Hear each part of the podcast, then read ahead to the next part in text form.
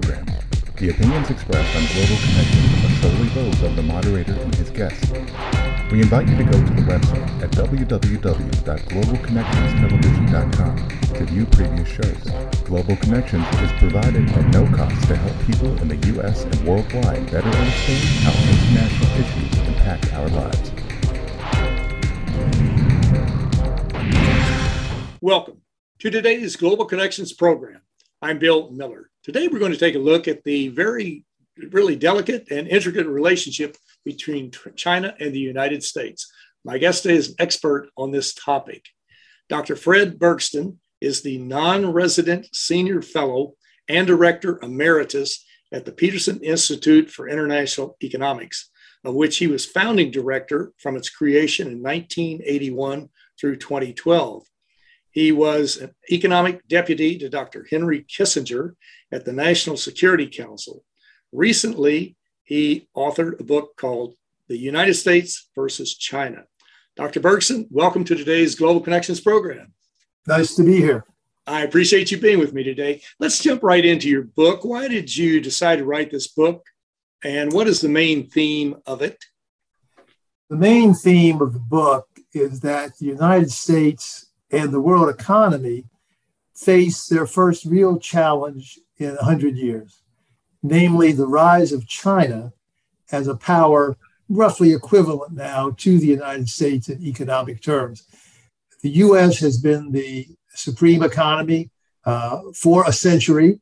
Uh, it has been therefore able to lead the global economic order, which has been so successful uh, since the Second World War.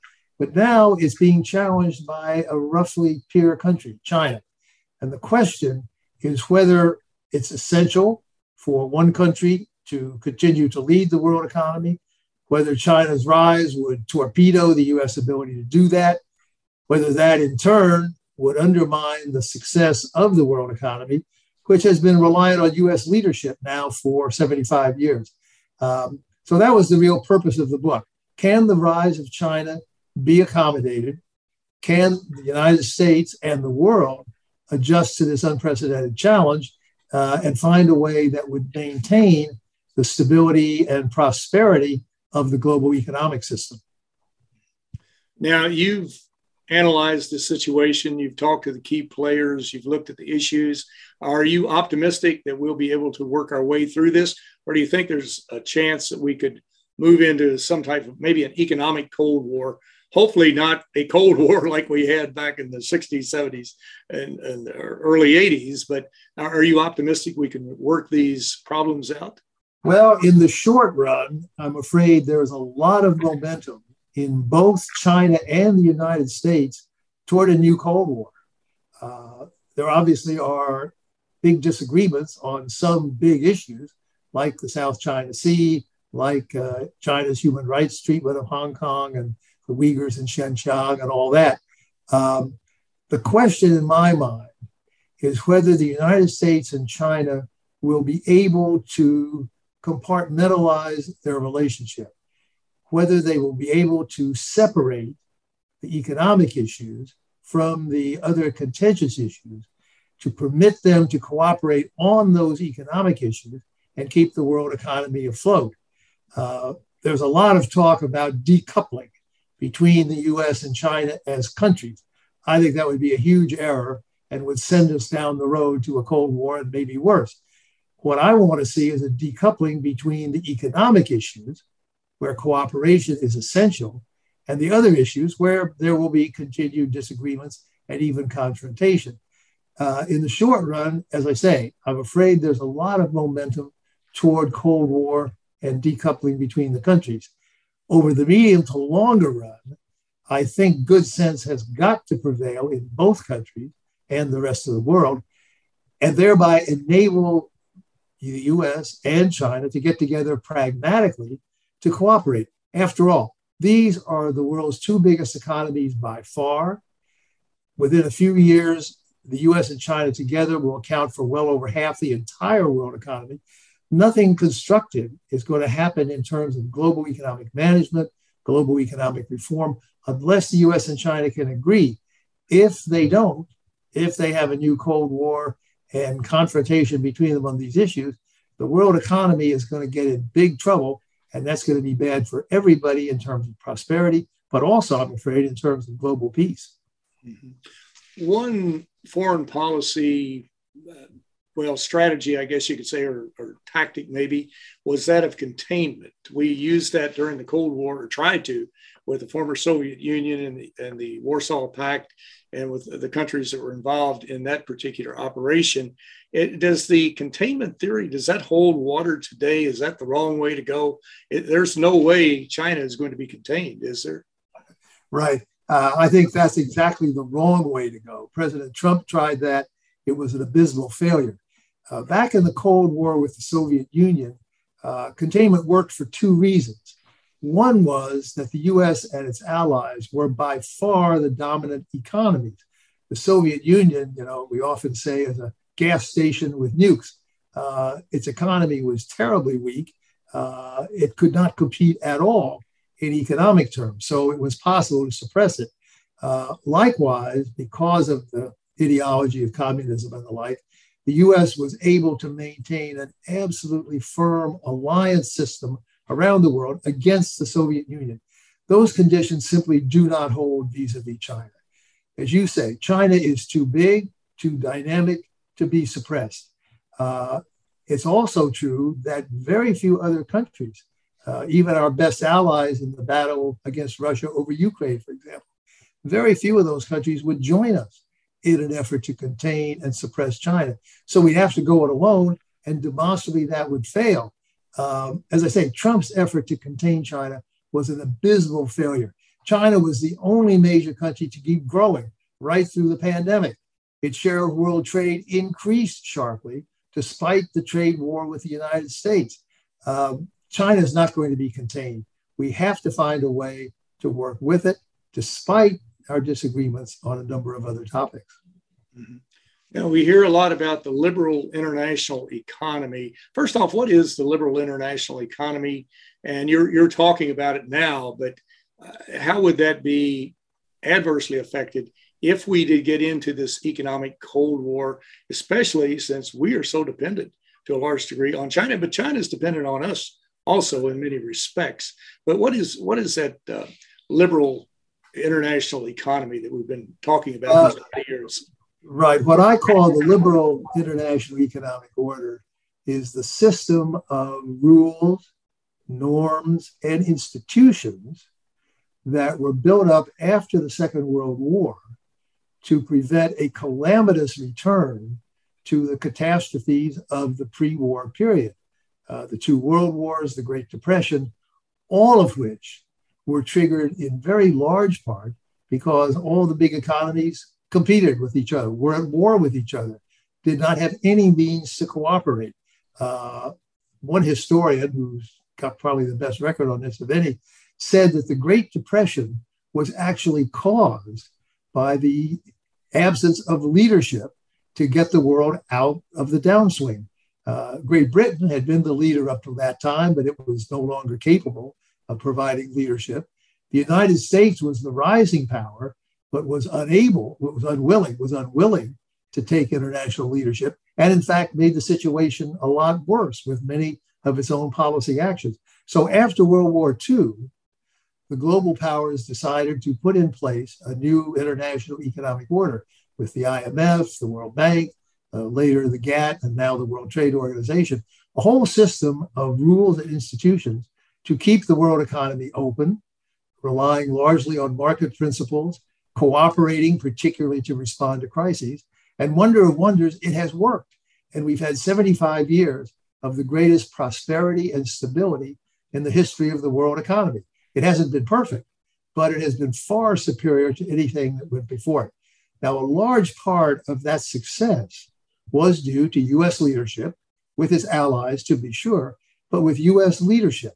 And as I said at the outset, the question is whether the US can continue to lead in a world where China's economic power and clout uh, move up right alongside the US, uh, eliminate the US supremacy that has permitted it, in a way, forced it to lead the whole system for these past 75 years, if China's rise uh, ends the US ability to lead by itself, and if China is not willing to step in and cooperate with the US in leading, then the 1930s could be repeated. You could have a global economy with nobody taking the lead, nobody fighting off protection when a crisis arises, nobody providing international finance. The Federal Reserve is now the lender of last resort when financial crises arise.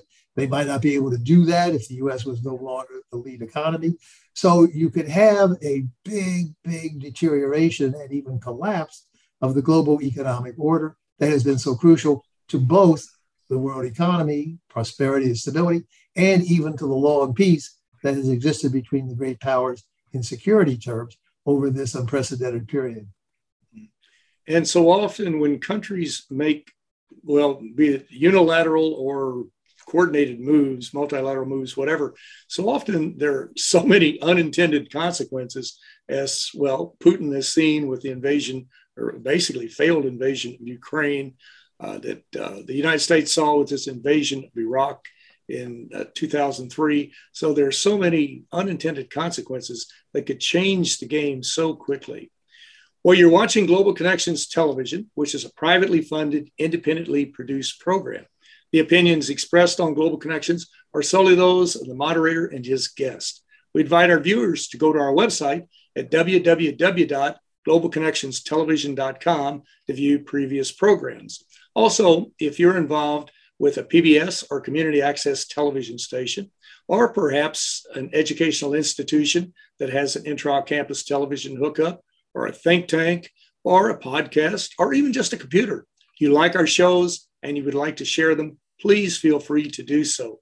Global Connections Television is provided at no cost as a public service to help us better understand international issues and how they impact our lives. Today, we're looking at the very complex relationship between China and the United States. My guest is an expert on this topic. Dr. C. Fred Bergsten is the non resident senior fellow and director emeritus at the Peterson Institute for International Economics, of which he was founding director from its creation in 1981 through 2012.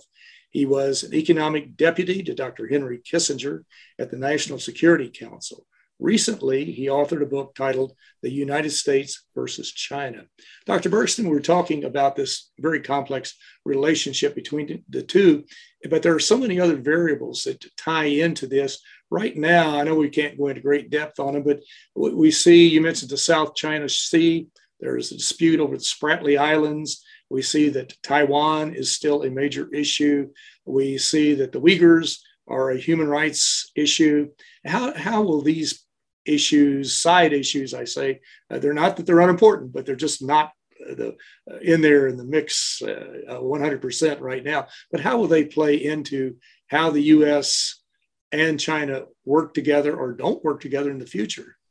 Well, I think those issues are actually dominating the relationship right now. As I said earlier, there's a strong momentum in both the United States and China towards separation and even a new Cold War. And I think that's driven largely by the issues you just cited the security and political and, and values issues. Uh, my fear is that the disagreements over those issues will drag the whole relationship into such a negative spiral that it will overwhelm the economic interests that both countries have in maintaining their interdependence uh, in economic terms and their need to provide joint leadership of the world economy. Um, many people in the US, but also many in China, ask how is it possible to cooperate on economic issues when we're at loggerheads over these other topics? And it's a fair question. My answer is countries frequently disaggregate between different issues. Uh, the United States and the Soviet Union even cooperated on a few issues during the Cold War. And we have many examples of countries being at distance, at loggerheads on some topics between them, but agreeing and cooperating to work on others where it's in their mutual interest. So, my strong recommendation in my new book and more broadly is to decouple the economic issues from the other issues, recognize the need to work together, at least on the broad economic issues that have systemic importance For example, climate change. Uh, unless the US and China work together on global warming, uh, the planet is going to burn up. Uh, it's as simple as that. Um, we cannot let disagreement on other topics, as important as they are, block our working together on something as central as climate change. And I would say that's true for the global economy more broadly. We're in a trade war with China right now. The US and China are in a trade war. It is undermining the global trading system. It is spilling over to other countries. It's having widespread adverse effects, like on the World Trade Organization and its ability to, uh, to uh, maintain stewardship of the global trade system. Uh, if we let those things continue to fester, and if we let the non economic issues dominate them and push them into a confrontation, then I think the economic costs will be huge. They will multiply the costs that are out there from the security and values disagreements, but in a way be more pragmatic and, and more felt day to day. The trade war between the US and China is felt every day by the US consumers that have to pay higher prices for Chinese goods that are tariffed, uh, by the US exporters, particularly in the agricultural community, whose exports have been blocked to the tune of hundreds of billions of dollars by the Chinese retaliation against the US tariffs. So uh, there are big, big adverse effects uh, of the economic confrontation that I think simply have to be distinguished from other parts of the relationship. Yeah, I think you're absolutely right. You mentioned a moment ago about the Trump uh, foreign policy to China the economic policy was an abysmal failure, which is very true according to a large number of economists. Uh, there were, at that time, though, in those four years, you had a uh, an America First nationalistic, unilateral, let's withdraw from the world approach to dealing with a lot of issues. We saw that uh, countries, well, for example, leaders in countries like Putin took advantage of Donald Trump. Kim Jong Un uh, made Donald Trump look like a buffoon in the eyes of a large number of people around the world. Uh, the way that he was rapidly building missiles while Trump was talking about this bogus denuclearization of the Korean Peninsula. But it goes further than that. There are people in this country who believe that, which they have a right to do. But you also have a military industrial complex that is geared towards working towards conflict. Eh, do you see do you see a role, a negative role for them involved in this whole discussion? Do you see defense contractors pushing for this sort of a hardline approach with China as well as with Russia and other countries? Actually, I do not see that. Uh, I understand the argument, but I do not see it. In fact, I think our military has been in the forefront of trying to avoid a new Cold War with China. Uh, I think they worry a lot about what I said at the outset that China is now approaching the US in terms of capability. I stressed it in the economic domain where I think it is clearest. But our military recognizes that China is on the rise in military terms. Uh, they want to assume primacy in their region of the world, at least, if not more broadly. So I think our military, uh, while sounding the alarm and wanting to prepare uh, for defending ourselves against China in the future, uh, has no eagerness whatsoever uh, to take them on in any aggressive way. And, and, many military leaders have said that economic cooperation is worth more to them than another aircraft carrier, for example. One of the uh, uh, naval command officers made that famous statement a couple of years ago. So, no, I don't think that's such a problem. Uh, you mentioned Trump. among his many follies, was attacking our own allies. It wasn't just that he attacked China, which he did, but he attacked our own allies and, of course, threatened to pull out of NATO. Uh, just think of that now with what's going on in Ukraine. Um, but the fact that he went to war with our own allies undermined any sensible effort toward China uh, because Trump was going it alone toward China. We know the Chinese will not, repeat, not give in to unilateral pressures from the United States. We've now seen that on a number of issues. We also know that China does not wish to be isolated.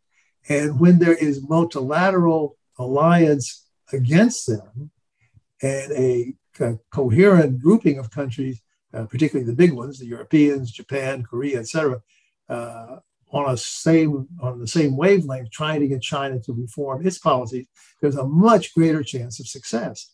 So one of the good things that President Biden has done is restore the alliances. We see the value of that in the, in the Ukraine battle with Russia, uh, but it will be similarly critical with China.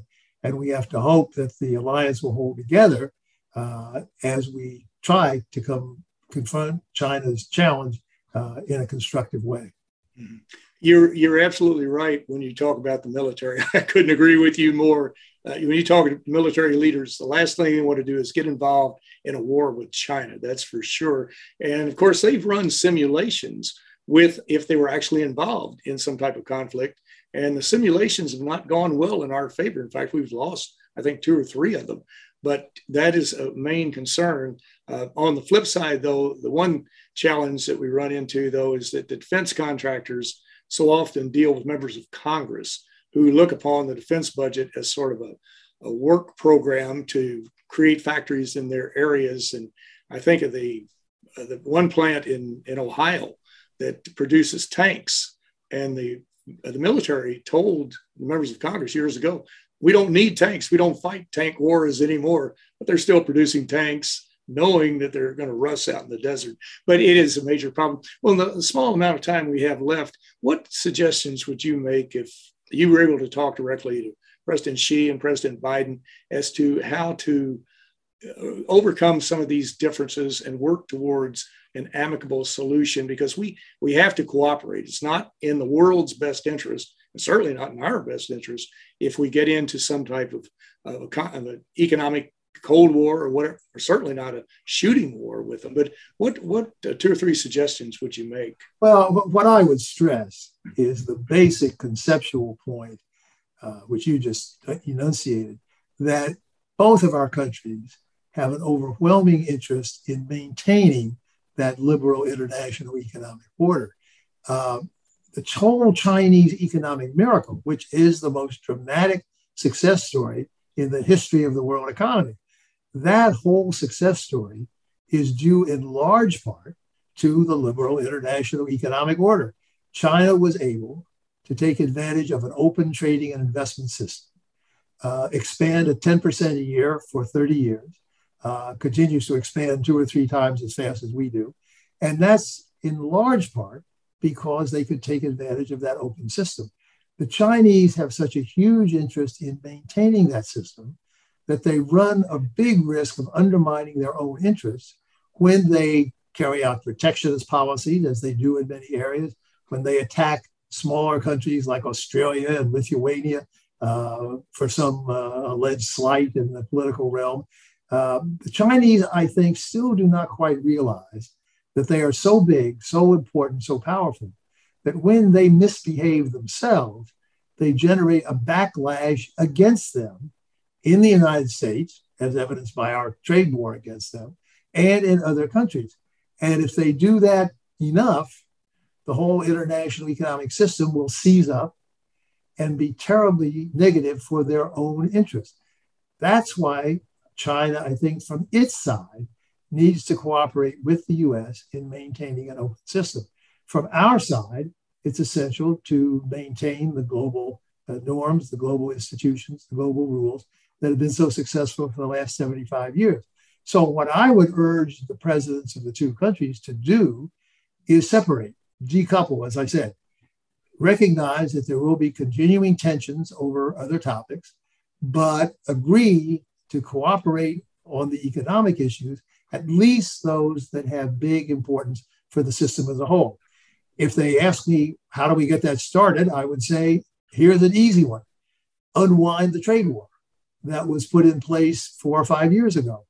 Uh, the US should get rid of its extra tariffs on China. China would surely reciprocate by getting rid of its retaliatory tariffs against us.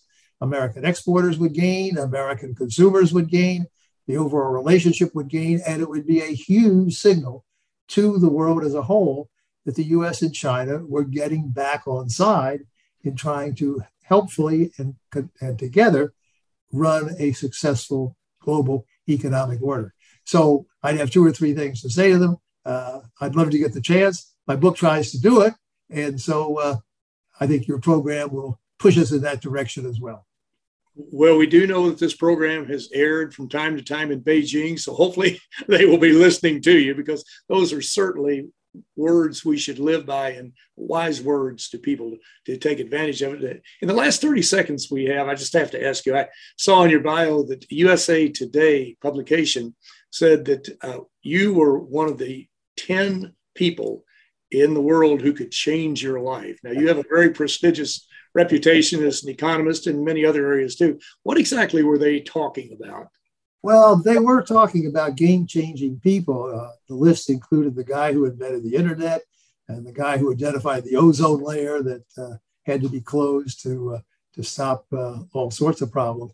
Um, I think they chose me as kind of a proxy for globalization and the success of this international economic order. I think they were recognizing what, in fact, we've been talking about today that though most people don't realize it, uh, the international economic order is critical to their prosperity and even their security. And uh, since I was head of the Peterson Institute for International Economics and have been a spokesman uh, all my long career for uh, an open and cooperative global economic system, they kind of chose me, I think, as the uh, as the proxy for that. Uh, but I have to confess, the full quote was, uh, "He's one of the ten people who could change your life that you never heard of." So, so probably probably the second part of that is a little more accurate. Well, after this interview, everybody will have heard of you. sure. well, Dr. Fred Bergsten, I want to thank you so very much for a very interesting and a very informative program. Glad to do it. Good to talk. Thank you. I'm Bill Miller. Thank you for joining us today on Global Connections Television. Global Connections Television is a privately funded, independently produced program. The opinions expressed on Global Connections are solely those of the moderator and his guests.